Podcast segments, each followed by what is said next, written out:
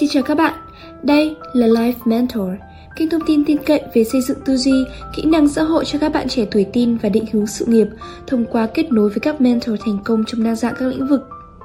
Và ngày hôm nay, xin mời các bạn hãy cùng lắng nghe một chia sẻ cực kỳ hữu ích đến từ dự án Life Mentor nhé.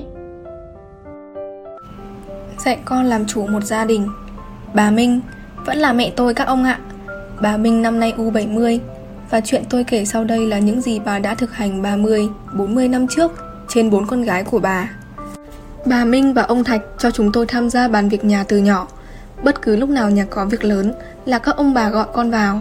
Từ khoảng 6 tuổi là bọn tôi đã được tham gia họp gia đình. Khỏi phải nói, cứ thỉnh thoảng được gọi vào. Hôm nay bố mẹ có chuyện muốn bàn với các con. Mấy đứa trẻ thấy oai và háo hức ghê lắm. Ví dụ như là hôm nay bố mẹ cần nói chuyện với các con về việc xây nhà. Ái chà, oai quá. Bố mẹ định xây nhà ở chỗ mảnh đất ABC. Hiện nay nhà mình có từng này tiền, còn thiếu từng này tiền. Bố mẹ định làm vay từ nguồn này. Còn lại thì làm ăn trả dần từng ngày hàng tháng. Khoảng 1 năm sẽ trả hết nợ.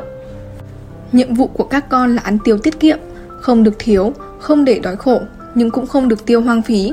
Xin nhấn mạnh là vào thời điểm bọn tôi khoảng hơn 6 tuổi là đã được bàn giao hộp tiền để chi tiêu và quản lý tiền cho bản thân và cả nhà rồi. Hay ví dụ, năm nay chị Hát vào đại học, nhiệm vụ của cả nhà là dồn sức cho chị ấy học. Mấy năm sau các em đến lượt thi đại học thì lại được ưu tiên.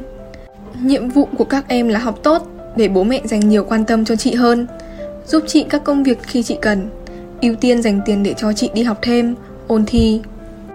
Những lần họp gia đình để cả nhà có chung mục tiêu như thế giúp chị em tôi gắn kết và hỗ trợ nhau cực kỳ tốt luôn. Nó trở thành thói quen, đến mức mà giờ đây, 30 đến 40 năm sau, chúng tôi vẫn hay họp gia đình online để phân công nhiệm vụ, bàn những việc lớn.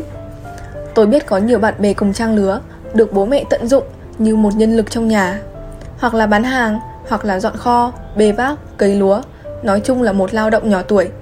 Sau này, các bạn kể lại như một tuổi thơ vất vả. Ông Thạch bà Minh dạo đó cũng bận rộn, công việc nhiều, hoàn toàn có thể tận dụng mấy đứa con vào các công việc lặt vặt. Nhưng không, ông Thạch bà Minh thuê người ngoài. Mấy đứa con không phải động tay vào làm kinh tế hoặc hỗ trợ rất ít. Nhưng bọn tôi được ngồi bàn làm việc gia đình từ khi khoảng 6 tuổi. Những kỹ năng và tư duy đó theo chúng tôi mãi về sau, chúng tôi kể lại như một niềm tự hào.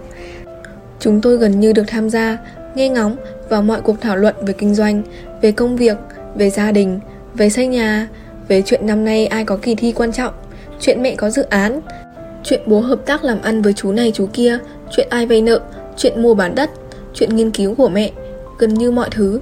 Với bà Minh, dạy việc nhà, lao động chân tay là điều tối thiểu, là đương nhiên. Nhưng bà đẩy lên một tầm cao mới. Dạy một con người chính là dạy nó biết làm chủ một gia đình sau này. Nhờ đó, chúng tôi học được rất sớm cách quản trị một gia đình, sau này có thể quán xuyến công việc một cách dễ dàng. Ví dụ, cô em từ lớp 6 đã biết nuôi chị ôn thi đại học, sắp xếp và chỉ đạo các chị học và làm việc theo nền nếp. Mấy chị em san bố mẹ từ nhỏ, thời gian dài sống với bà, nhưng được chỉ đạo từ xa và tự bảo ban nhau, tự chăm sóc nhau, tự học, tự trưởng thành. Hồi khoảng 20 tuổi, cô chị đưa cô em đi mổ ruột thừa giữa đêm. Bố mẹ không có nhà, khi bố mẹ đến viện thì ca mổ đã xong. Tiền biếu bác sĩ đã đưa. Huy động được xe ô tô và y tá gần nhà đưa rước ra tận viện. Đến viện 2 giờ sáng thì bác sĩ số 1 của bệnh viện đã chờ sẵn ở cổng. Mà còn xoay đâu ra 5 triệu để chi trả hết các khoản. Cô em đưa cô chị đi đẻ, lúc đó cũng bố mẹ đi vắng. Sáng hôm sau người thân đến thì đã đẻ xong rồi. Nửa đêm cô em sang khoa nội kiếm được cái giường.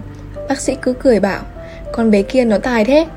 Sáng tận khoa nội nói thế nào để lấy được cái giường về tận khoa sản, cho chị nó nằm vào phòng đẻ. Khi đi ra nước ngoài, dù là đi du lịch, đi học, đi làm hay định cư thì cũng dễ dàng hòa nhập, không bị lừa gạt. Có công việc, kết giao được với những người bạn tốt. Bà Minh cứ bảo, ghê thật. Thì ra con đã lớn, biết lo rồi mà bố mẹ không biết. Bố mẹ yên tâm quá rồi.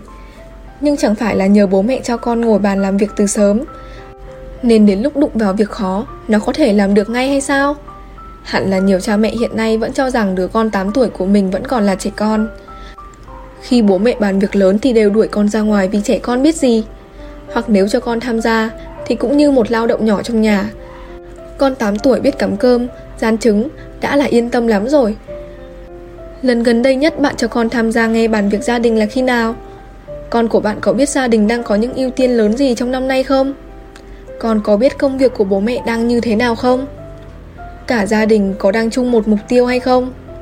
Hay mỗi người tự xoay sở với dự định riêng của mình? Với chị em tôi, bài học của bà Minh 40 năm trước chưa bao giờ là cũ. Chúng tôi học theo từng ngày mà vẫn mệt xỉu. Xin cảm ơn các bạn đã lắng nghe chúng tôi trò chuyện. Nếu có bất cứ câu hỏi nào, đừng ngần ngại liên hệ theo các kênh chính thức của chúng tôi nhé. Chúng tôi cũng có những dịch vụ tư vấn để hỗ trợ cha mẹ trong việc dạy con tư duy, kỹ năng, cũng như dẫn dắt các con thuận lợi hơn trong quá trình phát triển bản thân. Xin cảm ơn và xin chào.